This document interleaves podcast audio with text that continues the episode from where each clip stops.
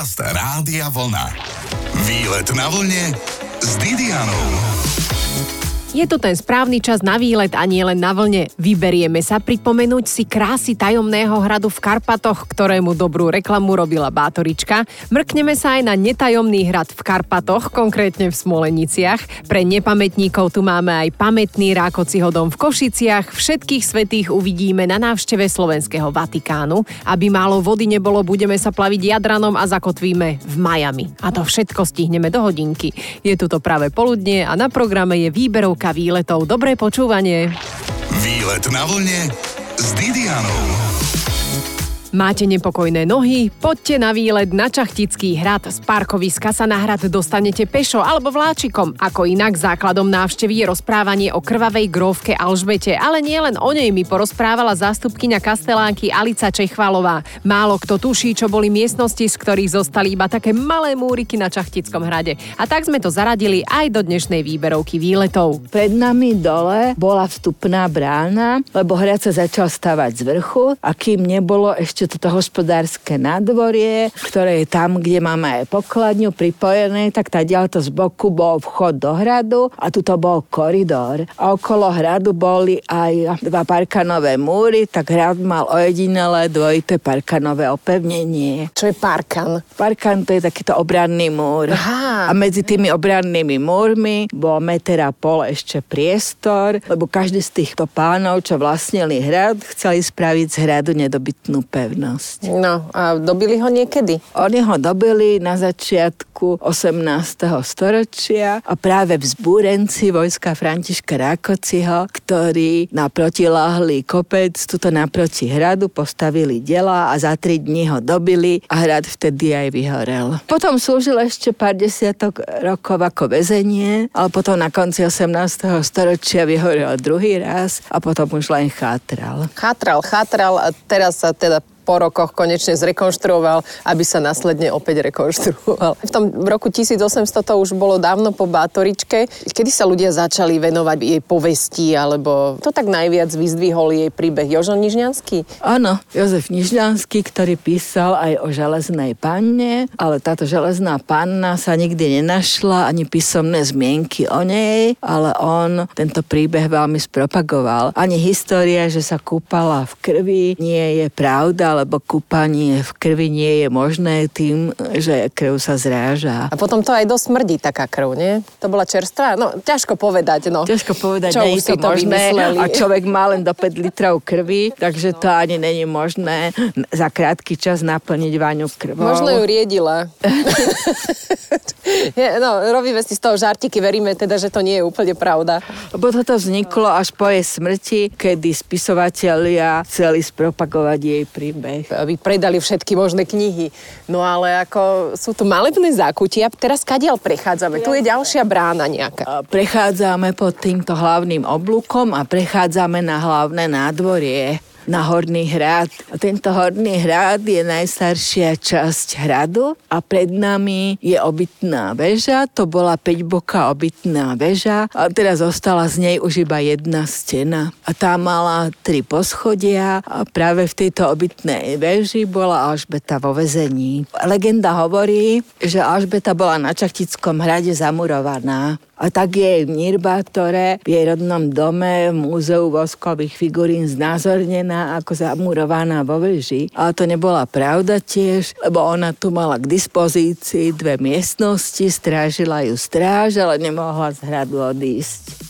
Ale tak aspoň mala dobrý výhľad bátorička z veže, keď ju už nikam nepúšťali. Boli to temné časy, ale o chvíľku preberieme aj žiarivé veci. Pripomenieme si krásne zrekonštruované vitráže v katedrále svätého Martina. Zostaňte na vlne výberoviek z výletov. Počúvate výlet na vlne s Didianou. Do výberovky výletov na vlne patrí rozhodne aj Slovenský Vatikán. V katedrále svätého Martina v Spišskej kapitule nájdete už niekoľko mesiacov nádherne zrekonštruované vitráže, teda tie farebné okná, na ktoré ak sa pozriete, nebudete vedieť oko odtrhnúť. To druhé bude pozerať na tie nádherné oltáre, ale tak Monika Bizoňová má teraz slovo. Okná sú gotické, teda m, mm, tie kamenné články sú z obdobia gotiky z toho 15. storočia, ale tá sklená výplň vitráže, tak tie sú už z 19 storočia.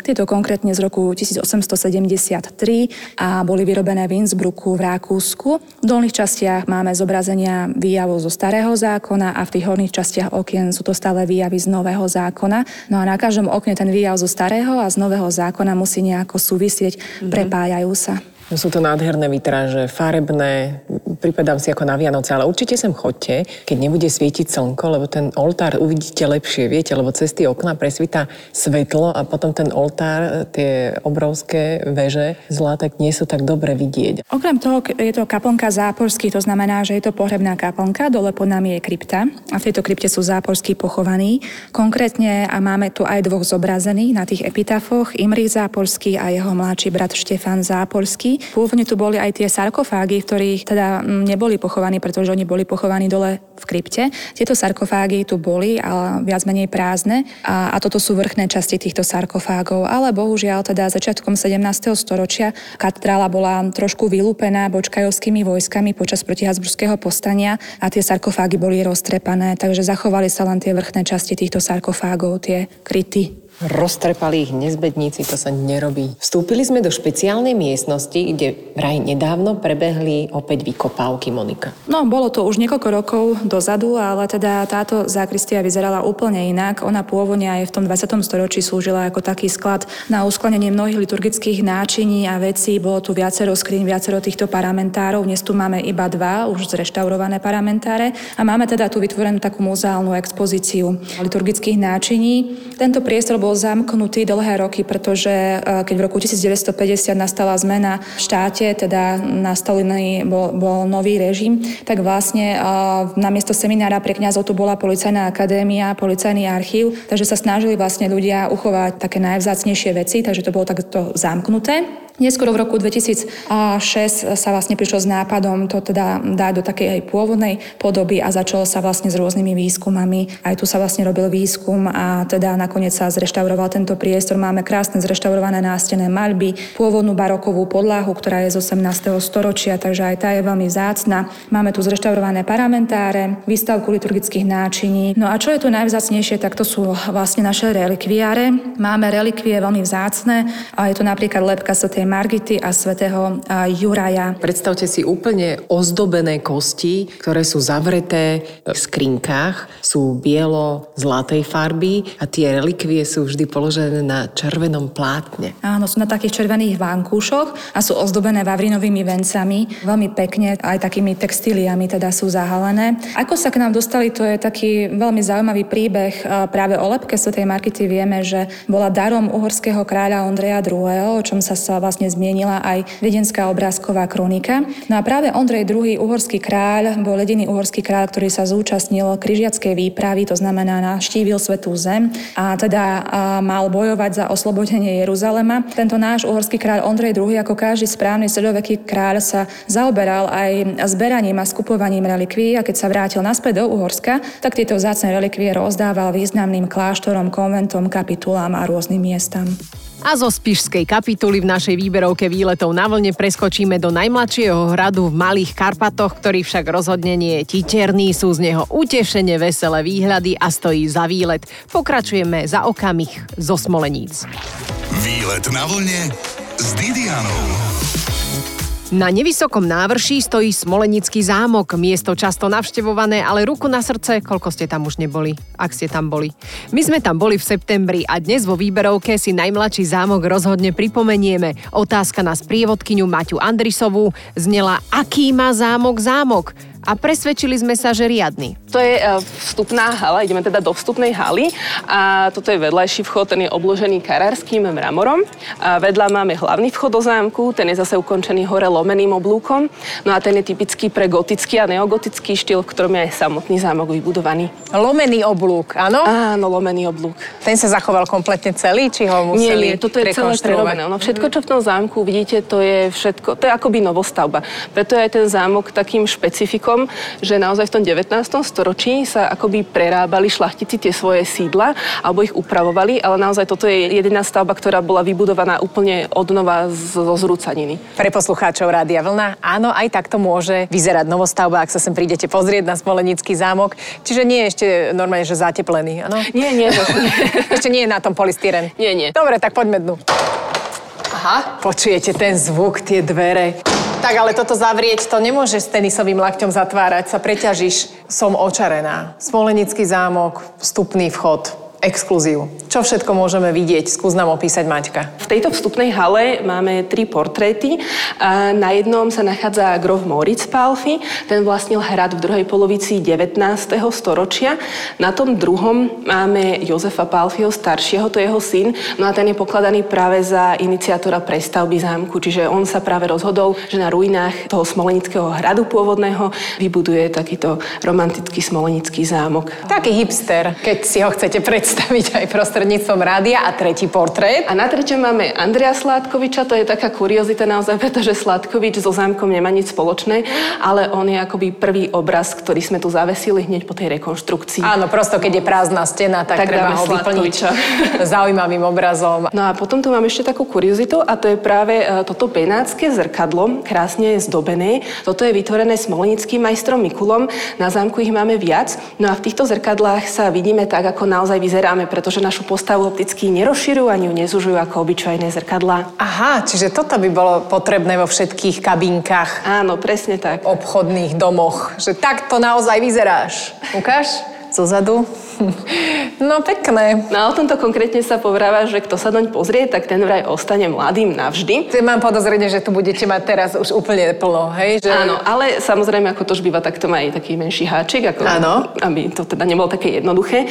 No a ten hovorí, že sa potom po zvyšok vášho života už nemôžete pozrieť do žiadneho ďalšieho zrkadla a chcete, aby to zafungovalo. Tak ale to nám je na nič a neplatí, že budeme pekní. Ako môžeš dobre vyzerať predsa, keď už nikdy nepoužiješ zrkadlo? To mi vôbec nevychádza, aj tieto povery.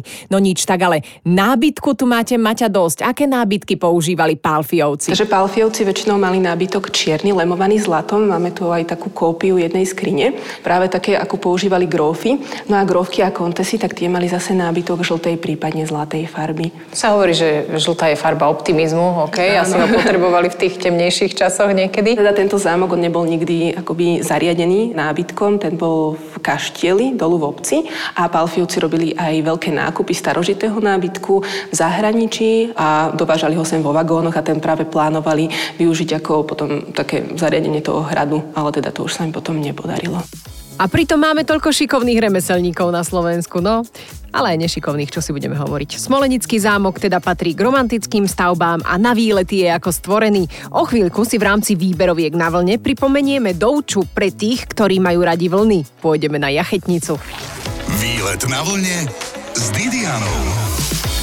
Nedávno som zavítala do mesta, v ktorom zakázali kufre na kolieskach. Pravdou je, že na dvoch turistov, ktorí ich za sebou ťahali, sme ešte natrafili. Isté je, že mesto Dubrovník, ktoré obsadili hry o tróny a Američania, patrí medzi skvosty, pričom si za tie skvosty aj priplatíte. Tiež platí, že kto ide s pivom v ruke po meste môže schytať pokutu, ale na čo platiť za alkohol na ulici, ak sa za neho dá zaplatiť takisto v drahých reštauráciách ako s pokutou.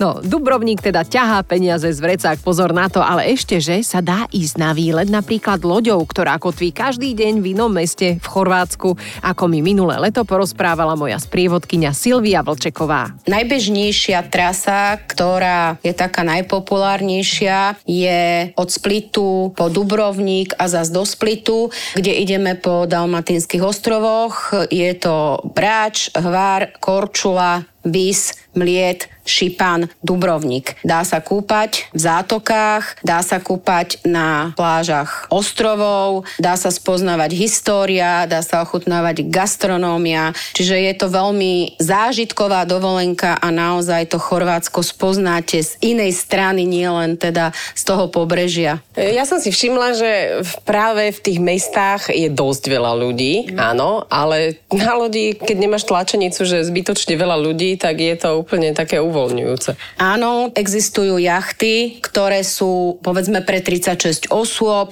na ktorých máte kompletné služby, máte stravu, máte kompletne vybavené kajuty, výrivky, ochladzovacie sprchy, e, jacuzzi, hej. Tieto služby môžete samozrejme využívať počas celej plavby. Je to veľmi komfortné, príjemné, o nič sa nemusíte starať, len si užívať Chorvátsko. Koľko je taká dovolenka v Chorvátsku, že aby som stihla si oddychnúť? Tieto plavby sú 8-dňové, samozrejme dajú sa spojiť aj, aj dva turnusy. Táto južná dalmatínska trasa je taká najfrekventovanejšia. Robia sa aj trasy severné, čiže to je oblasť Murter, Kornaty, Zadar, Šibeniga a severná časť. Môže sa skombinovať dva turnusy, jeden severný, druhý južný, ale väčšinou teda na takéto takéto jachty chodia ľudia na tých 8 dní. Akí sú Chorváti? Ešte nemajú dosť tých turistov? Akože viem, že to bola ťažké časy tu boli, ale ako sa správajú Chorváti podľa teba? Chorváti sa správajú úplne normálne. Na Slovako majú Chorváti veľmi radi, takže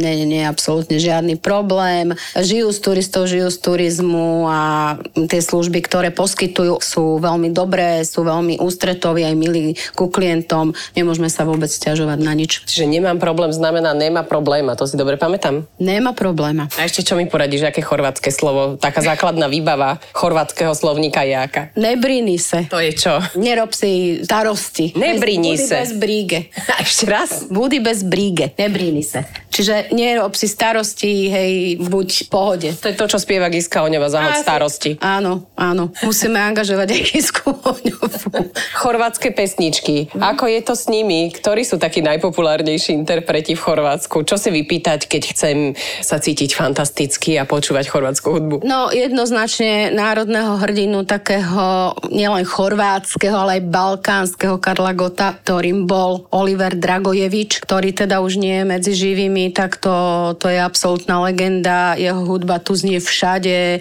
Chorváti a teda aj Slováci, ktorí tie pesničky poznajú, tak to tu spievajú. A tí mladší zase Severína, to je zas Lady Gaga Balkánu. Mala krásny refrén v piesni Silikóny, kamióny, čiže celkom sme sa bavili. Je ich tu o mnoho, o mnoho viac. Samozrejme, Slováci, ktorí dlhodobo chodia do Chorvátska a Chorvátsko milujú, tak poznajú aj iných interpretov, samozrejme iné piesne, ale ten najpopulárnejší je samozrejme Oliver Dragojevič a Severina.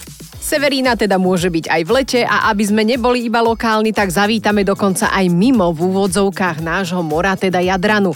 V januári som priamo na Ocean Drive na slávnej ulici v Miami vyspovedala Tomáša, ktorý tam už roky žije. Vo výberovke na vlne o chvíľku teda aj Miami. Počúvate výlet na vlne s Didianou. Pristáli sme na Ocean Drive na South Beach pri južnej pláži, čo sa pokladá za turistické centrum floridskej metropoly Miami. Mojím sprievodcom, touto atraktívnou destináciou, kam sa chodí kvôli presláveným hotelom, reštauráciám, oceánu a nočnému životu, bol v januári šikovný Slovák Tomáš Vida, ktorého upútalo Miami tak, až zostal. A vo výberovke na vlne si to pripomenieme. Keď uh, mám nejakých kamarátov alebo známych, ktorí proste prídu na Miami, všetci chcú ísť von, samozrejme všetci chcú mať party a, a fun. Je to také rôzne, pretože Miami má iné kluby, je tu rô, strašne veľa klubov, kde sa naozaj dá žiť. Sú tu mnoho veľmi dobrých a kvalitných reštaurácií. Miami Beach ponúka veľmi veľa pre turistov, kdežto napríklad my, ktorí tu žijeme, nechodíme práve už na takéto veci, pretože človek si to odžije raz, dvakrát maybe. Chodí, e, keď prídu napríklad známi, tak ideme s nimi, ale tak ako máme Everglades, eh, kde sú aligátory, už som tam bol asi 10-15 To je národný park, áno? to je národný, to je národný park, park. Skús, mi ho, skús mi ho opísať. Áno, vlastne je to farma aligátorov. Je to celé postavené na močiaroch. Je to veľmi zaujímavé miesto, kde človek vidí tú divokú prírodu, ktorá je tu naokolo nás v Miami na Floride, pretože celá Florida je na močiaroch. Celé je to vlastne podmočené a žije tu veľmi veľa aligátorov, veľmi veľa hadov napríklad. Štrkáče, Štrkáče pitóny sa tu nenormálne rozmnožili. Áno, tu dokonca áno. vraj dostávali peniaze ľudia, ktorí odchytili pitónov. A tak to som nepočul. ja, Ale počul som známych, Písali ktorí mali... Na Slovensku. Počul som známych, ktorí majú normálne v záhrade, v Ali majú pitónov a sem tam niektorí aj nájdú pri bazéne malých aligátorov takže je to dvakrát bezpečné, ale dá sa s tým žiť. Človek to ano, je, máš bazéne aligátora, dá sa s tým žiť. mačky na ulici, hej, tak tu my máme aligátorov. Ale naozaj, v každom jazierku, aj na golfových ihriskách, ano, sú, väčšinou sú. sú výstrahy veľkými písmenami, že pozor, aligátory. Ja mám takú príhodu, my mali sme ísť s kamarátmi na kajak. A kamuška zabukovala kajak e, na jazere, že ideme, bolo to asi hodinu od Miami a išli sme tam a hovorím tak ako, že len tak v mojej mysli bolo, že no, tak dúfam, že nebudeme plávať niekde alebo teda padlovať medzi aligátormi dojdeme tam a prvé, čo som videl, tak tabula výstraha, že aligátory, že aby sme dávali pozor, aby sme sa neprevrátili, no hovorím, no tak ja tam nevlezem. Ale nikdy sa ešte nestalo, že by bola nejaká, nejaký accident, alebo proste ľudia, že by mali nejaké nešťastie. Videl si už YouTube? A, no, no, tam je tak, zo pár takýchto príhod. Ja práve takéto, takéto negatívne veci radšej nepozerám. Ja si myslím, že každý nech urobí to, čo, to, čo cíti je najvhodnejšie, keď sa necíti na to, že by to urobil, tak radšej do toho nech neleze. Skôr sa bojím žralokov. To je také moje, pretože veľakrát sa stáva, sú sezóny, hej, kedy sú baby sharks uh, v oceáne a človek je v mori, alebo teda v oceáne vnútri na pláži a len vidíš, že také čierne ide okolo teba. Florida je veľmi rozmanitá, ak radi obdivujete faunu a flóru. Určite si na nej prídete na svoje, žije tam okolo 700 stavovcov, 30 tisíc bezstavovcov a viac ako 2840 pôvodných druhov rastlín. No tak aspoň pôvodné rastliny, ak už pôvodných obyvateľov veľmi nie je vidieť. Inak o pôvodných a hlavne slávnych rodákoch Košíc ešte dnes bude reč. Milan Kolcun, nemálo slávny sprievodca Košicami dostane tiež priestor vo výberovke na vlne. Výlet na vlne s Didianou. Je tu výberovka výletov na vlne a do nej zaradíme aj atraktívne rozprávanie košicofila Milana Kolcuna. Ak idete do Košíc vlakom, tak keď vystúpite, je to radosť. Nie preto, že cestu vlakom máte z krku, ale že sa rýchlo dostanete pešo do centra, kde môžete obdivovať krásnu miestnu architektúru aj vďaka košickým rodákom. Rákoci je človek, ktorý sa ocitol napokon v Košiciach. Možno netušil, že sa sem raz vráti, ale párkrát prišiel sem a vždy býval v dnešnej budove Slovenského technického múzea. To ešte on netušil tiež, že raz bude toho Slovenské technické múzeum, ale starí Košičania to volajú aj Rákociho palác. Takže ten Rákoci sa vrátil po smrti po takmer 200 rokov a je pochovaný na takom VIP mieste, že priamo v dome svätej Alžbety v podzemí tá krypta je prístupná a človek, keď hľadí na tú kryptu, tak e, hneď má aj rôzne reminiscencie, ako ty si spomenul spomenula napríklad tá Angelika. Každá mm-hmm. poriadna žena videla Angeliku, nie? Dobre, a v ktorom dieli vystupovala Rakocitou si ja nepamätám. E, ako videla som ju 105 krát, ale kde tam? No, potrebuješ 106 krát ešte, lebo najmä by som odporúčal Angelika a kráľ, lebo Rákoci sa poznal s ľudovitom 14. francúzským kráľom, kráľom Slnko, oslnivým a okrem toho by mohol byť Rákoci v Angelike a sultánovi, pretože on sa poznal aj s Ahmedom III, tureckým sultánom, ktorý mu daroval celú jednu ulicu v Turecku, keď už Rákoci videl, že jeho povstanie je potlačené a on nebude môcť sa vrátiť naspäť do Uhorska, pretože by ho zatkli ako vlasti zradcu, takže vtedy e, ostal v tom Turecku a tam dožil. Je o tom v dome svätej Alžbety nádherná obrovská freska, kde ukazuje jeho celý život od bábetka s matkou Helenou z Rínskou, potom Rákoci väčší sa učí čítať, potom ako líder toho povstania na koni a potom to išlo s ním aj s povstaním dolu vodou. Je tam aj ten ľudový 14. kráľ zobrazený. A keď sa dobre pozriete, tak ten v takom tureckom odeve, tak to je Ahmed III, ktorý ho víta s otvorenou náručou. Tak toto je v dome svätej Alžbety neprehliadnutelné, také je to veľké, najväčšia freska. A prečo je v Košiciach Rákociho dom Milanko? Ešte to si vysvetlíme. On